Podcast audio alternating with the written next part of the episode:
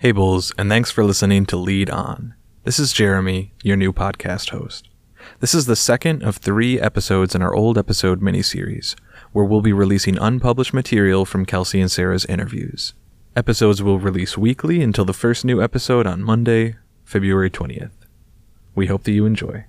Ask not what your country can do for you. Ask what you can do for your country. Righteous thing you can do is shake the table.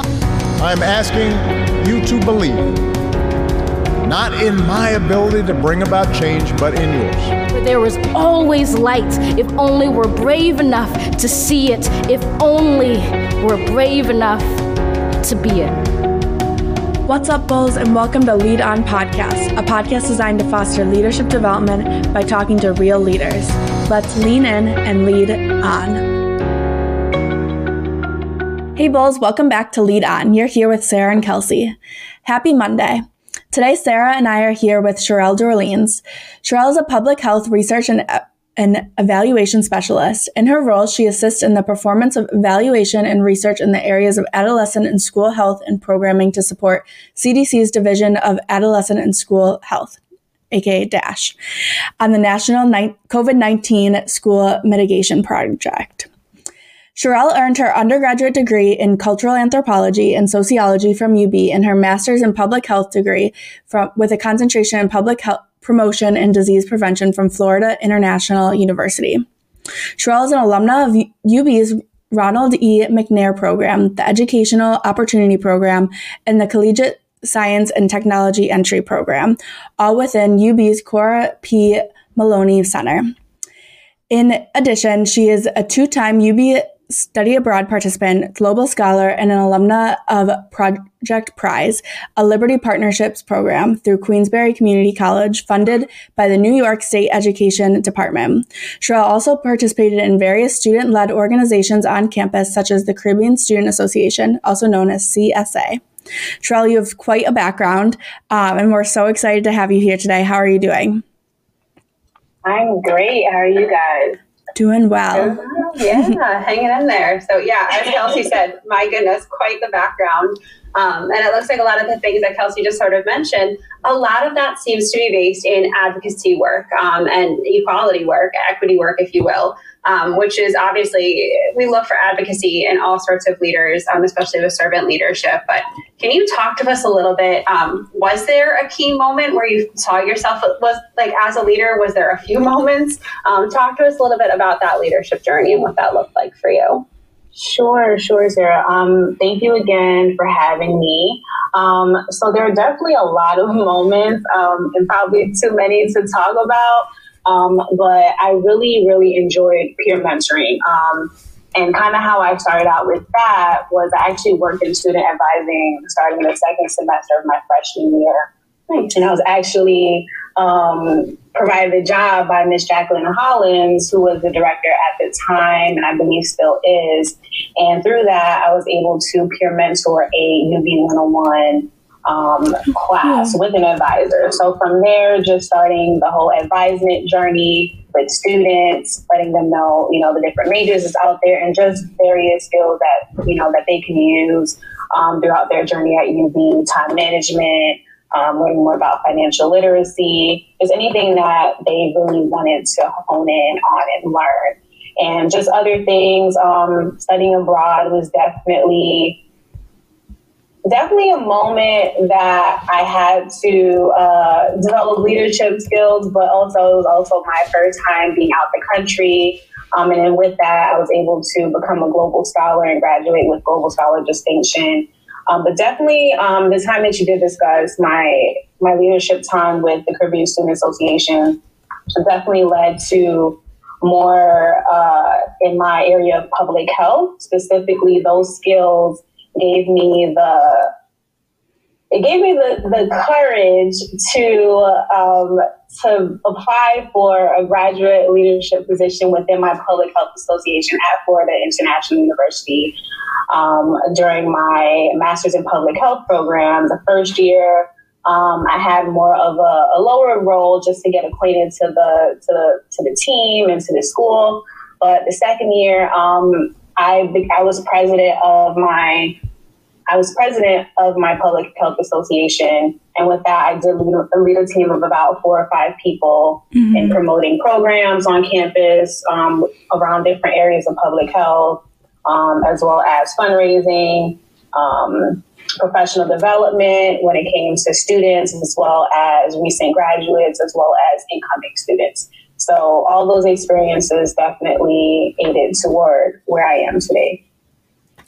That, wow. yeah, that's awesome. Um, I really wanted to just highlight what you mentioned about peer mentoring and how that really started. Um, I think peer mentoring is a great way um, for leadership or leaders to really be born just because um, they have that great mentor and then they want to give back. I know that's how my journey really started when I was an undergrad, um, and that there is a lot of opportunities at UB um, for a peer mentorship program. And um, so I really appreciated you kind of talking a little bit about that.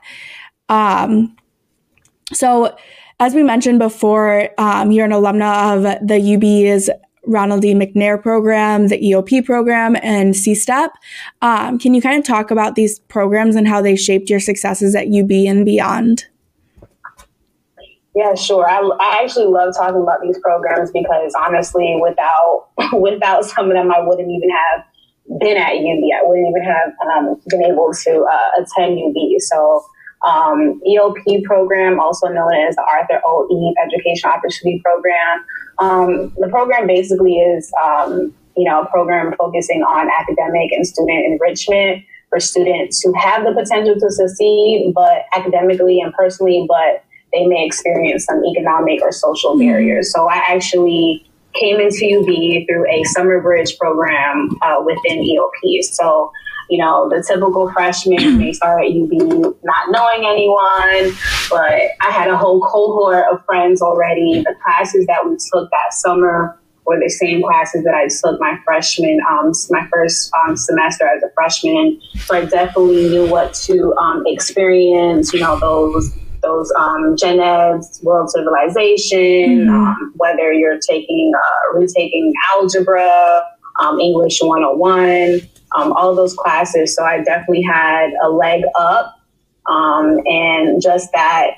Just that experience alone, you know, you're it, it's you're a part of a family. You know, EOP is not just a program; it's a family.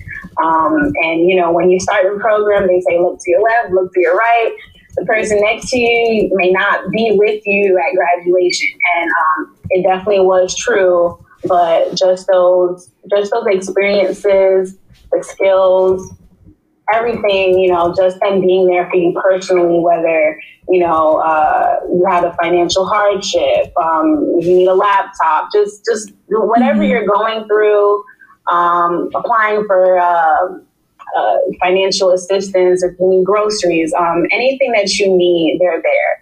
Um, and specifically, I had a few a few advisors throughout the years, but the one that definitely made a lasting impression was um, Mrs. Badia Musuku Perks. So I think her and her journey, even even when I started um, grad school, I did make sure to reach out to her, which which I need to as well. um, and, and and once again, all of them have really been family programs. McNair, oh my God, I love McNair. um, Dr. Dr. Susan Ott and Heather Hagenbolt. Um, this program specifically, you know, is for low income students. In addition, I'm first generation. Um, you know, I'm a black woman. So, and I want to pursue my, my doctoral degree. So this program definitely focused on doing that. A requirement of the program was doing uh, research, summer research internship. Um, and within that summer program, we participated in GRE prep, which was that mm-hmm. the application that you have to do to get you into graduate school. We did research methodology courses that were geared toward our final dissemination of our project mm-hmm. um, at the end of the summer at our annual Ronald E. McNair conference that they host in Niagara Falls. So, and I love the program so much that I didn't do this one year of the summer internship, even though that was the only requirement. I did two years in a row. Oh. And um, I actually, just some background with that, is UB did not have public health as a major at that time. Mhm. So I actually got my public health experience through research um, Okay. with McNair. Yeah, so that that's kind of how my my background in public health research started. Awesome. And and CSTEP, you know, I, I definitely took advantage of CSTEP, being a part of the community health educator program, Mhm. you know, learning about different health disparities, which I know we'll probably talk about more later on. Um, focusing on um, on um, organ donation Mhm. um, among African Americans and you know in Western New York, and doing a lot of community outreach on campus as well as awesome. within the Buffalo community. So those are just those are just those are the major programs and families that I were a part of when I was at UB. Mhm. I love that. And I think you just said it best right there. Some of those families that you were a part of. Mhm. Um, I know something that we tend to talk about a lot with our students. And, um, you know, even in some of our podcast episodes, that sense of belonging is so huge for Mhm. a lot of our students, especially if you're coming in, like you were mentioning before, a little bit with your background, um, coming in as a first generation student and, and, you know, not necessarily knowing everything that you're supposed to know or everyone assumes that you might know, having that sense of belonging, that community, and that family really does make all the difference. And Mhm. I think we see it with you now. You are so incredibly successful. You've got like the longest background I think we've seen. So We've read, far. yeah. It's a true testament to how um, how well these programs work and how just truly, absolutely wonderful they really are. They are. Yeah. So uh, it's kind of switching gears a little bit. Um, you know, we're talking about some wonderful sense of belonging, some families. Uh, I, I wouldn't exactly call the public health system um, wonderful right now. So, uh, you know, little little dicey there, but that's okay. Um, but that means that we just need more leaders like you um, in that system. So, can you talk to us a little bit about how uh, current leaders and potentially future leaders really start to address some of the disparities that we're seeing in this public health system today? Yeah, sure, Sarah. Um, so, so for me personally, I feel like leaders and future leaders can definitely address these health disparities within the public health system just by simply advocating, especially for health topics that they're passionate about, um, whether it's mental health, maternal child health, substance abuse. You know, um, I'm on the infectious disease side, so we're talking HIV, um, STDs, COVID 19 and just simply educating others. Um, I think th- there's a there's still a lot of stigma when it comes to a lot of you know health you know diseases in general and public health. Mhm. Um, and I think it's important that if you just simply have a conversation with just your family, you know, it could be at the dinner table, a phone call, and just talking about different health topics, um, it definitely, you know, can address these health disparities. And, you know, just for example, um, you know, as a black woman and, um, you know, babies born to black women in the United States die at a more, you know, double the rate of those um, other races. So, you know, these are just, you know, just one example. Um, you know, right now we're dealing with COVID 19 Mhm. um, you know, but we still have these other these other health disparities and and um, unfortunately, unfortunately, um, disease and illness know no boundaries. So you know, it's important for us to understand what those gaps are and just work toward addressing it. And when I do have opportunity to talk to students, I definitely make sure to encourage them to get involved in in things that they're interested in. You know, because um, public health work is is not the greatest of pain career wise Mhm. and you just really have to be passionate about it. And for me, my passion has been within the STD and HIV realm, and that started from the time I was in high school and just doing street outreach. Mhm. Um, so I'm originally I'm originally from New York, New York City, Queens, New York specifically. Shout out to everybody from New York City. but um, so doing just being on the just being in the street and educating anyone that will listen to me, handing out pamphlets, volunteering with you know the American Heart Association. Just if, if the passion is there, everything else will follow. Mhm. And I definitely I definitely believe that. Yeah. Yeah. I really liked what you just said about like talking to anyone that would listen that like shows true passion and it kind of brings me to like our next question about um, empowering the future generation. And I know you talked about advocacy work and um, ha- just having these conversations at everyday ta- in everyday life at the dinner table, um, wherever it might be. But how else can we spend or how do you spend time empowering that future generation to have the confidence um, to bring about positive change so I do I, I do a number of things. Um, so specifically, and I kind of and this is just me. Um, you know, I try not to when people ask me about my experience or what I do, I try not to like stress them too much um, because I know I do a lot sometimes. But like for example. Um, you know, I used to work at the local health department level, um, dealing with patient care individuals who are HIV positive.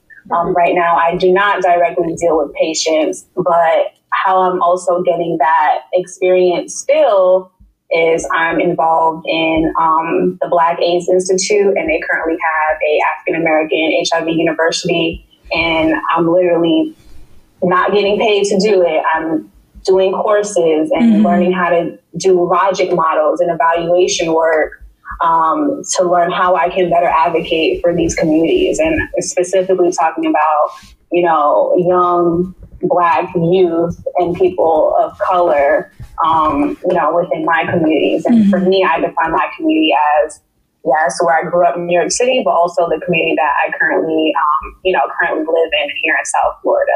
Um, because down here, especially, you know, the South, um, is uh, is has high infection rates, mm-hmm. but specifically here between Miami Dade County and Broward County, you know, our rates are high. So it, mm-hmm. it you know, it, it just takes a little extra oomph. You know, yes, it means an extra meetings, virtual meetings for me, but you know, when you're passionate about it, it's, it's not a job. You know, yeah. I love what I do. Um, and I do take extra time to hone in on those skills and just things that can make me a better person and just, you know, ultimately provide information to someone else and just anywhere that I can be of help. Um, so participating in, you know, uh, different webinars or, you know, Black treatment um, advocates.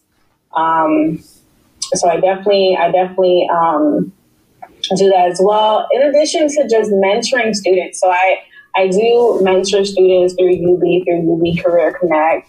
Um, oh, cool. And the sooner I can get to you, the better. You're a freshman. Ooh, I got so much time. But, you know, for me, and I think the biggest thing at UB is those short, we're talking about those peer mentorships. Mm-hmm. And one thing that bothered me was how short term they were. You know, I, I would have really liked something to be more longer term. So after I graduate, I definitely um, participating in programs like Big Brothers Big Sisters, where I can like see that person develop and grow for years. Yeah. You know, so mm-hmm. just things like that. And I definitely definitely encourage students like if you're interested in public health, feel free to talk to me. Uh, I'm going to give you a lot of information, so don't be overwhelmed.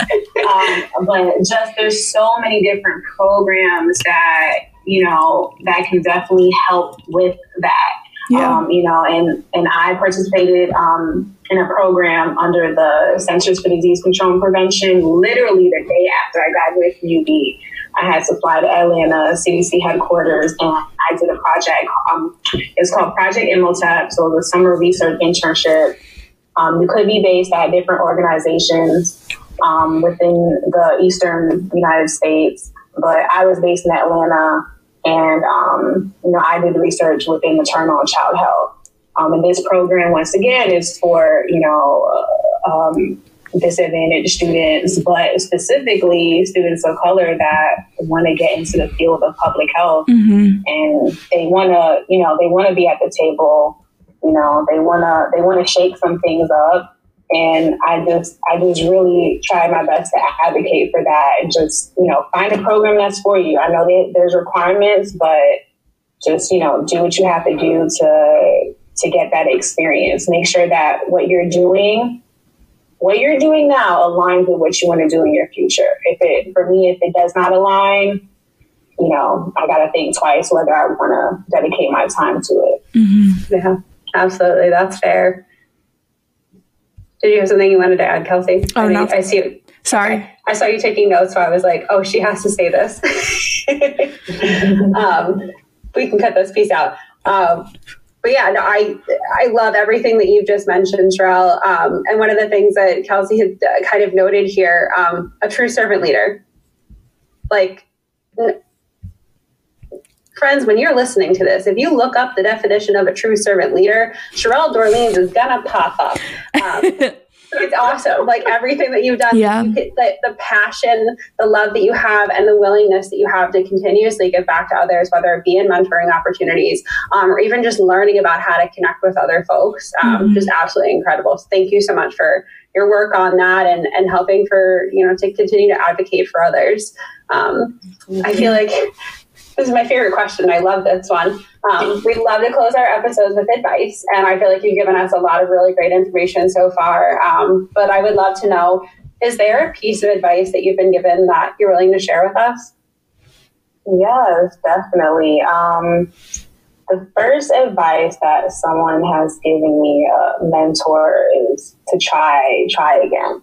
Um, you know, just keep trying. As long as you know what you want, you know, no one can tell you otherwise. So if it means putting in a little extra work, go for it. You know, you may not have got into the nursing program or med school or, or, or your grades may not be where it may need to be, but just keep trying and ultimately do your best, you know, and just make sure you make those connections because you never know um, how it can help you down the line. But it's ultimately just to help you, you know, in your professional and personal growth. And um, I would like, what, like I said again before, um, just make sure your experiences and you know your interests align because you know you want to be passionate about what you do. And just one example for me is um, I've had several tries of applying to doctoral programs, and I actually just recently got accepted. I guess- Congratulations. Uh, yeah, yeah. So, and I and, and I'm I'm I'm okay with saying that it was about the I tried three times. This was the 3rd try. Mm-hmm. So once again, try, try again, and you'll you'll you'll get whatever your heart desires. Yeah. I love I that. love I think that. that's absolutely fantastic advice, and I hope all of our listeners um, take that and use it moving forward. So, Shirley, I just want to thank you so much for your time today. Um, it was also awesome, really getting to know you, hearing a little bit more about your journey. Um, I feel like just excited talking to you. You were so passionate, so fun. Yeah. Um, so I'm really hoping that a lot of our students, um, you know, and a lot of our listeners get a lot out of this episode. So thank you again so much for, um, you know, spending some time with us today and chatting with everyone. We really appreciated it. Thank you. Thank you so much. Have a good one. Thanks for listening to this week's episode of Lead On. We hope you join us next week to discover more secrets of great leadership. In the meantime, lean in and lead on.